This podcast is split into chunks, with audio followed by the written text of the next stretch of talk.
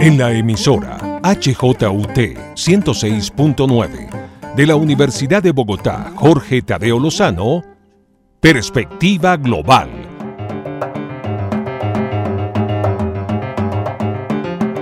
Un análisis a todos los cambios y retos que el siglo XXI le plantea al mundo.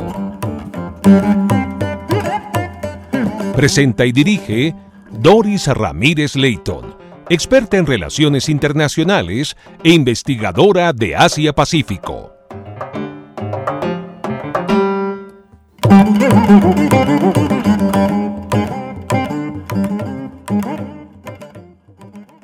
Bienvenidos a Perspectiva Global, programa que analiza las implicaciones geopolíticas, económicas y sociales que impactan al mundo. Hoy con un invitado muy importante, muy especial. Tengo el placer de estar con el escritor eh, Santiago Gamboa, uno de los escritores más importantes en Hispanoamérica, en Europa, y también en otros continentes que seguramente Santiago nos contará ahora dónde y en qué otras partes y continentes lo leen. Bienvenido, escritor Santiago Gamboa, y gracias por aceptar esta invitación a Perspectiva Global. muchas gracias a usted, a usted Doris, por, por invitarme y un saludo muy especial a todos los, pues, los estudiantes de la universidad y los oyentes de esta emisora.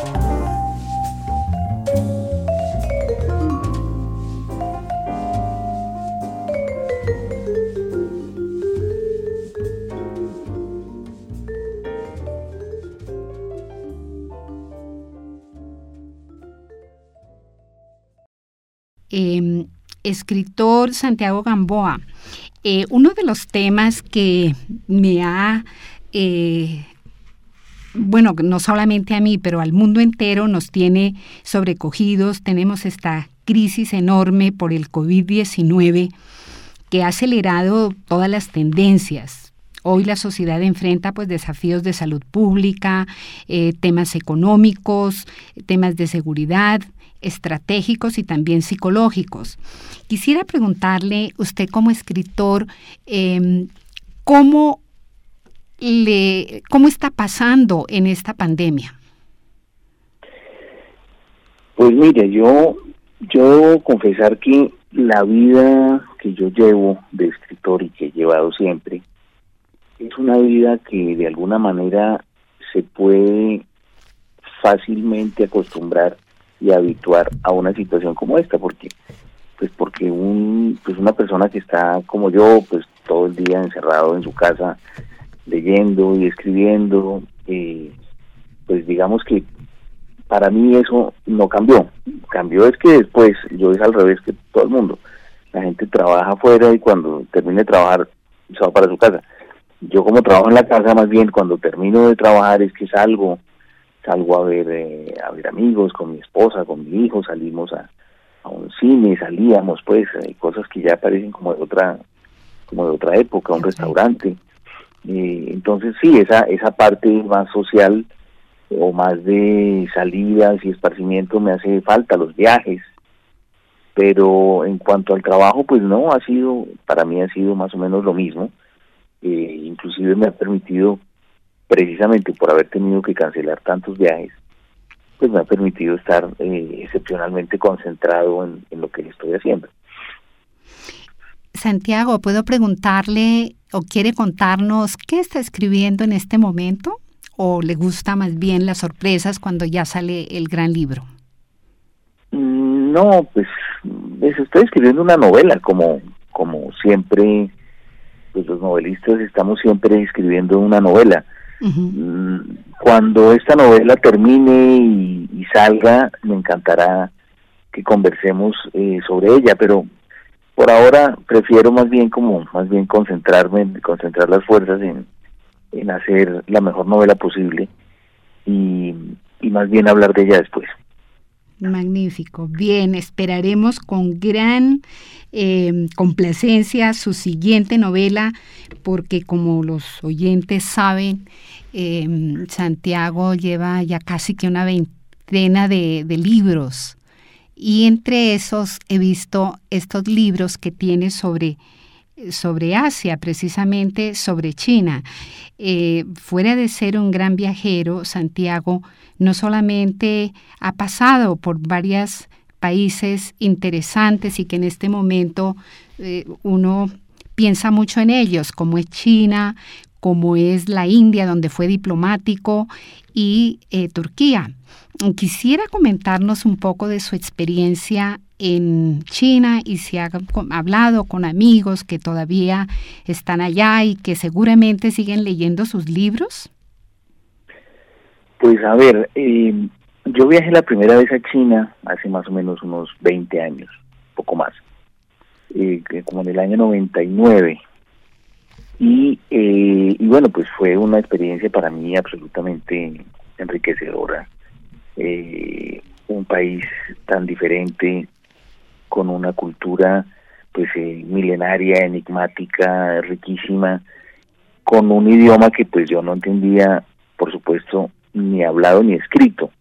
Entonces, eh, hoy la China, la última vez que fui fue hace seis años, hoy la China ha cambiado muchísimo y es un país mucho más amable para el extranjero porque pues todo está escrito también en inglés, muchísima gente por la calle ya habla inglés, los chinos se han de alguna manera como occidentalizado muchísimo, pero la primera vez que yo fui no era así, era todavía un país muy cerrado en su propia cultura, un país en donde los restaurantes no tenían menús en, idiomas que no fueran el chino, entonces era muy difícil eh, pedir eh, comida en un restaurante, por ejemplo, pequeños detalles de ese tipo. Eh, todavía me, me, tocó a mí conocer un Pekín eh, lleno de bicicletas, donde la gente andaba más en bicicletas que en carro, donde había trancones de bicicletas. Eh, hoy, en cambio, pues Pekín es una ciudad riquísima, sofisticadísima, llena de, pues, donde está toda la las marcas internacionales, centros comerciales, los por la calle pues están los automóviles más elegantes. Es decir, en, en muy poco tiempo eh, la China se convirtió de un país inclusive como muy provinciano y muy, muy agrícola, ese país que proviene un poco del, del comunismo, eh, del maoísmo, y que, y que a partir de más o menos mediados de los 90 con Deng Xiaoping se convirtió eh, o empezó a trabajar como con una especie de capitalismo transformado y, interpretado desde el comunismo, una, una, una, idea que consistía más o menos en lo que decía Deng Xiaoping, que era un país, dos sistemas, ¿no? el capitalismo para producir riqueza y el comunismo para vivir. Eh, bueno, esa esa mezcla curiosísima y extraña, lo que sí lo que sí es una evidencia es que produjo mucha riqueza. Hoy la China pues es el segundo país en comercio y en riqueza en el mundo por detrás de Estados Unidos con lo cual pues eh, efectivamente ese país ha hecho pues una historia extraordinaria, larguísima, interesantísima y, que bueno yo siempre recomiendo a la gente eh, visitar entre otras cosas porque más que un país es como un continente. Así es. Tal es su diversidad. Sí, he visto un par de libros que usted tiene dedicados, ¿no? A, a, China y precisamente a Pekín, porque justamente hay uno que es Octubre en Pekín que inicia usted conociendo Hong Kong, que es justamente... Sí, ese es un libro de viajes que escribí precisamente a raíz de mi primer viaje. En ese libro yo cuento mi primer viaje. Es una crónica de viaje en donde comienza con Hong Kong, porque yo hice el viaje primero yendo a Hong Kong, de donde estuve unos días y después fui a, a Pekín, en donde me quedé casi dos meses. Entonces ahí eh, la primera, digamos, para mí la primera revelación de la China fue a través de uno de mis mejores amigos, hoy casi pues un hermano que es el director de cine Sergio Cabrera. Mm, Sergio, se, Sergio Cabrera se, se crió en la China, eh, después de una serie de historias familiares, pasó cerca de 12 o 13 años en la China. Entonces, eh, él fue el que me, me recomendó sus amigos, el que me dio todos los teléfonos, el que me... Bueno, él habla chino perfectamente. Uno de los viajes que hice a China fue con él. Una vez yo estuve también con él y ahí sí entonces pude pude entender muchísimo más la China porque obviamente pues él eh, él conoce todo a la perfección, el idioma lo habla perfectamente, conoce la cocina, conoce los recovecos, es decir, tiene una historia personal muy unida a una ciudad como Pekín, entonces pues fue extraordinario. Y efectivamente yo tengo tres, tengo esa, esa crónica de viajes, Octubre en Pekín, que está dedicada a Sergio. Tengo también una novela que se llama Los Impostores, que es una especie como de parodia de las novelas de espías que también transcurre en Pekín. Y luego tengo una pequeña novela breve que se llama Hotel Pekín. A la gente le gusta mucho, ¿no? Hotel Pekín. Bueno, pues es, eh, es un libro que ha tenido sus lectores y que ha encontrado, porque es que la, digamos, eh, la China es un, es un lugar que pasó de ser un absoluto desconocido. Misterio. Cuando fui la primera vez nadie iba a la China. A, a, ser un país que hoy está muy abierto al mundo y que tiene relaciones con y que bueno se ha vuelto importantísimo para la economía y para, para el comercio, ¿no? segunda economía del mundo. Sí, Hotel Pekín me parece que tiene una mezcla de culturas muy interesante, la trama, en fin, sí, he oído muchos lectores que son afines a Hotel Pekín. Y Los Impostores eh, me dice que es sobre temas de, espionaje. No, es una novela que es una especie como de parodia de novela de espías, pero pues tiene muchísimos temas eh, es una novela que tiene también mucho humor. Ahora precisamente por estos días se está reeditando ese libro en México con el Fondo de Cultura Económico. Eh, de hecho, pues eh, habría tenido yo que ir a, ahora en el mes de mayo a varias ferias del libro en México para hacer un poco de promoción de ese libro, pero como es lógico, pues no se pudo por el tema de la pandemia. Así es, todos estamos quietos por ahora, pero esperemos y confiemos en que vendrá una vacuna. Y ojalá prontamente para Colombia, ¿no? Porque todos los países uno ve que están trabajando en eso.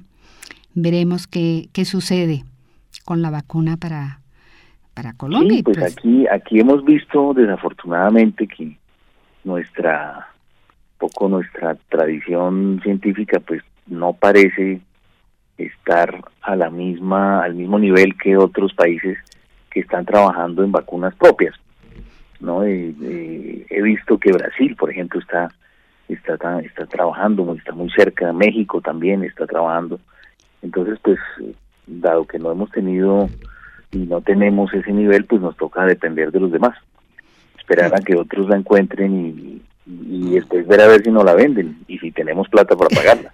Así es, pero creo que Brasil también está como trabajando con la vacuna de China. Están es haciendo las pruebas, ¿no? Que van a hacer tanto en México como en Brasil.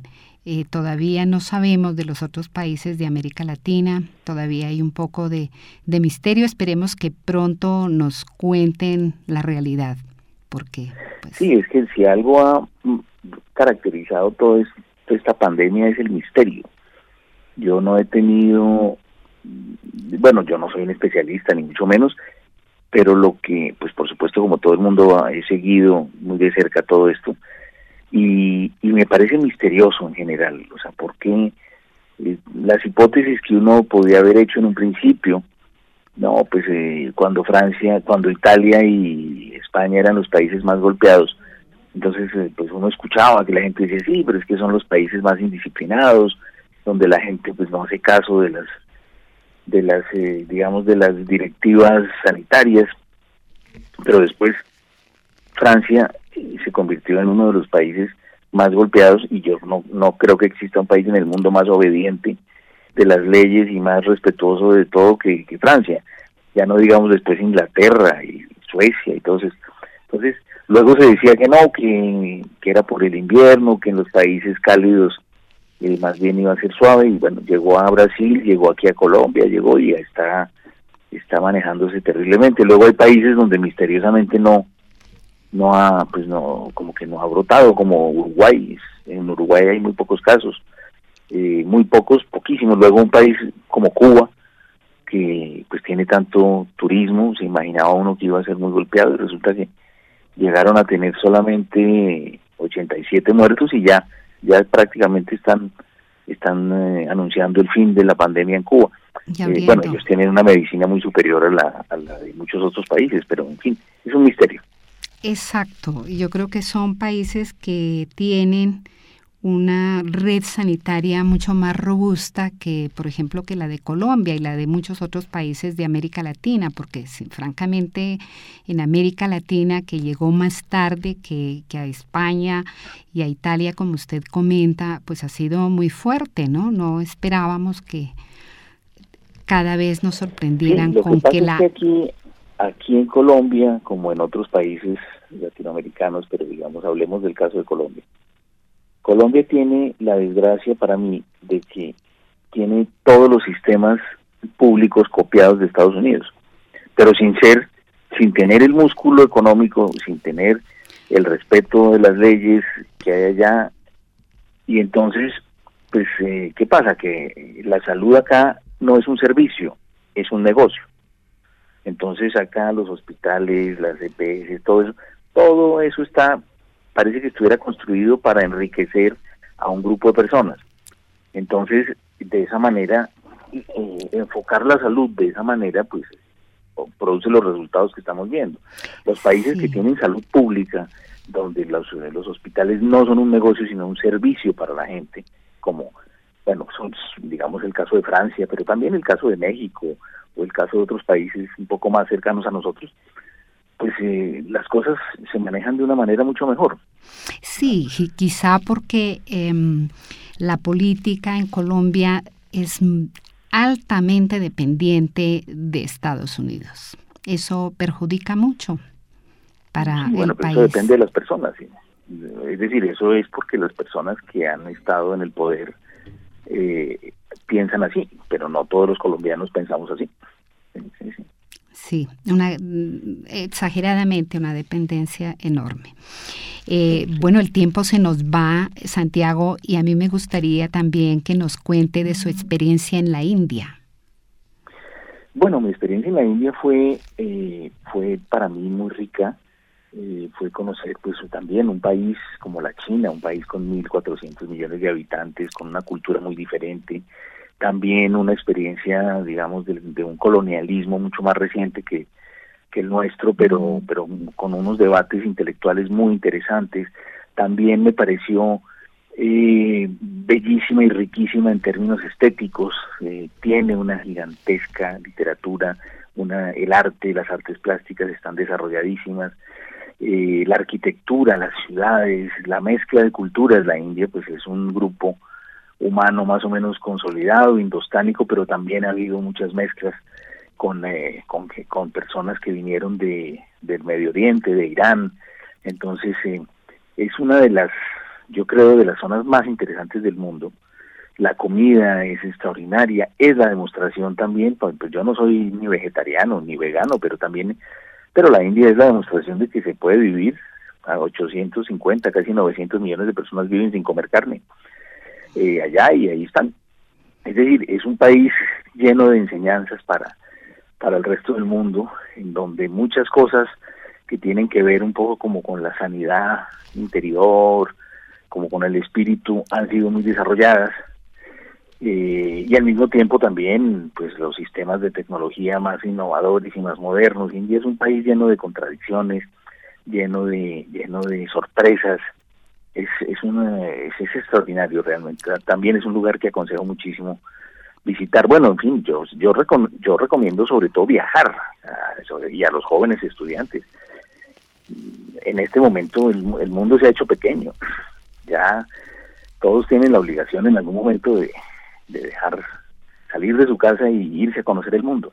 Así es, sí, India es sencillamente un país fascinante. Sí, sí, sí. Es fabuloso. Eh, Santiago, otro tema que me gustaría tocar con usted es eh, Santa Sofía, en Estambul. Usted sé que también ha estado allá. ¿Cómo es su opinión en este momento con todo este cambio que acaba de tener allá pues, Sofía? Sí, pues eh, la han convertido en una mezquita. Pues eh, bueno, son las, es la historia, ¿no? La, la historia de cada cultura y de cada país está llena de cosas así, es decir, eh, también, por, por, poner un ejemplo, la Catedral de Córdoba en España hoy está construida encima y prácticamente en el espacio de una mezquita, de, de, la, de la gran mezquita de Córdoba. Entonces, eh, son hermanamientos, son cosas extrañas que lo único que muestran es que precisamente se, se trata de culturas mixtas en términos religiosos. Eh, yo conocí la Santa Sofía, pues obviamente eh, como una especie de, de museo arquitectónico, de, de, museo histórico de la religión y del pasado, pero pero no la conocí como pues como como lugar de como un templo. Eh, ahí a 200 metros está la mezquita azul, que es divina. Sobre la esplanada de las mezquitas, que es muy linda también, que en cambio sí está en activo eh, y, que, y que también se puede visitar perfectamente y es muy hermosa. Es decir, a mí mm, no me parece eh, que haya, es decir, que esto sea pues una, una traición a la historia. Sencillamente, pues en este momento pues hay un gobierno que favorece la expresión islámica y dentro de cinco años cuando venga otro gobierno pues la cerrará eso eso cuando que, que, sea contrario que sea más occidentalizado más, europeizado etcétera pues probablemente cerrarán ese ese culto. Pero las mezquitas eh, claro Santa Sofía no nace como como mezquita fue convertida después en mezquita pero pero las mezquitas de todas maneras son lugares muy especiales.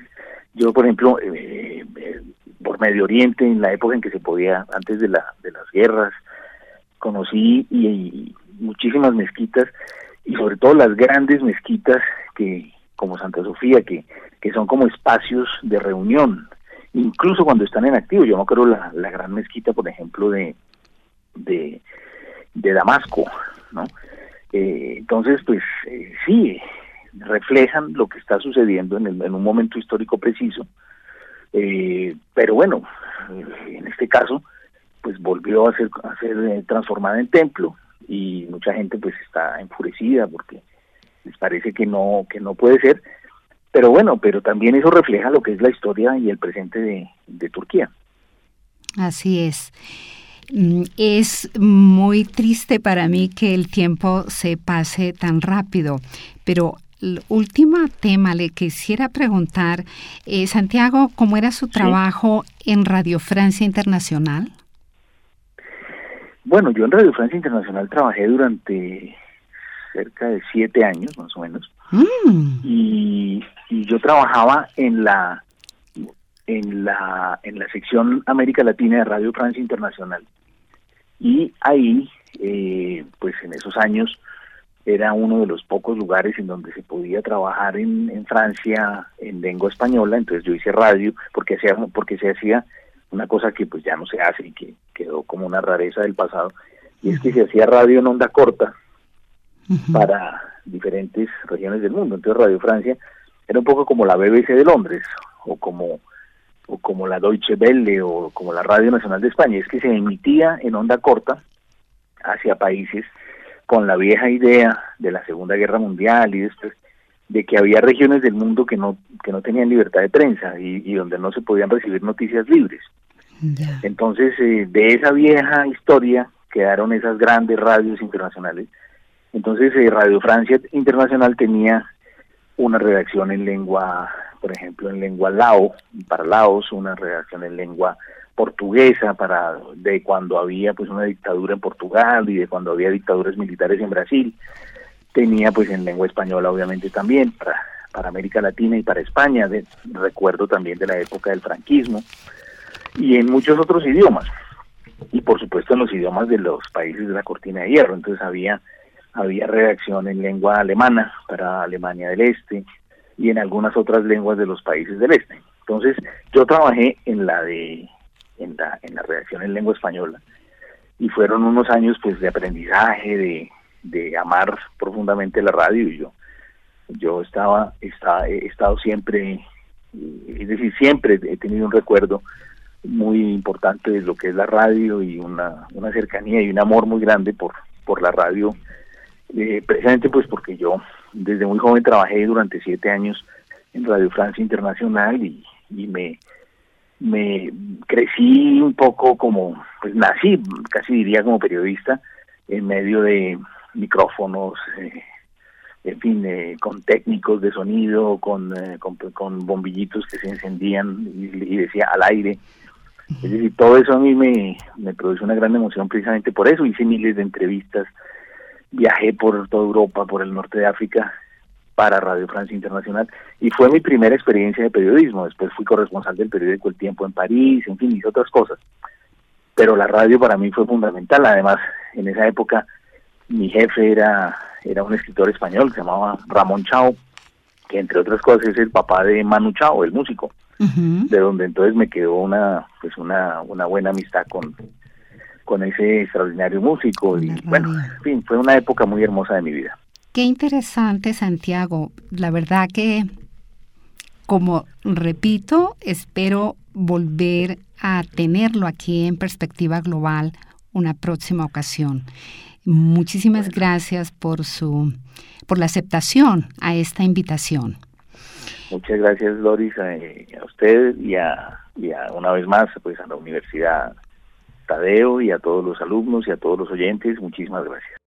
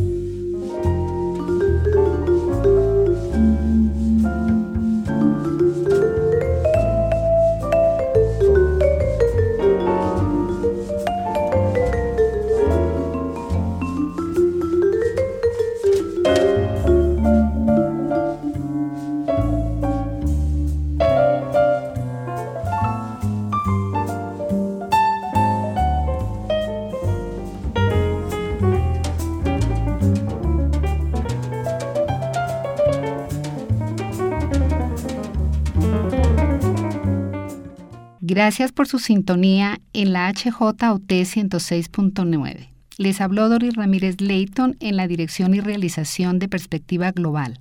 En la cabina sonora me acompañó Enrique Araujo. Feliz fin de semana para todos.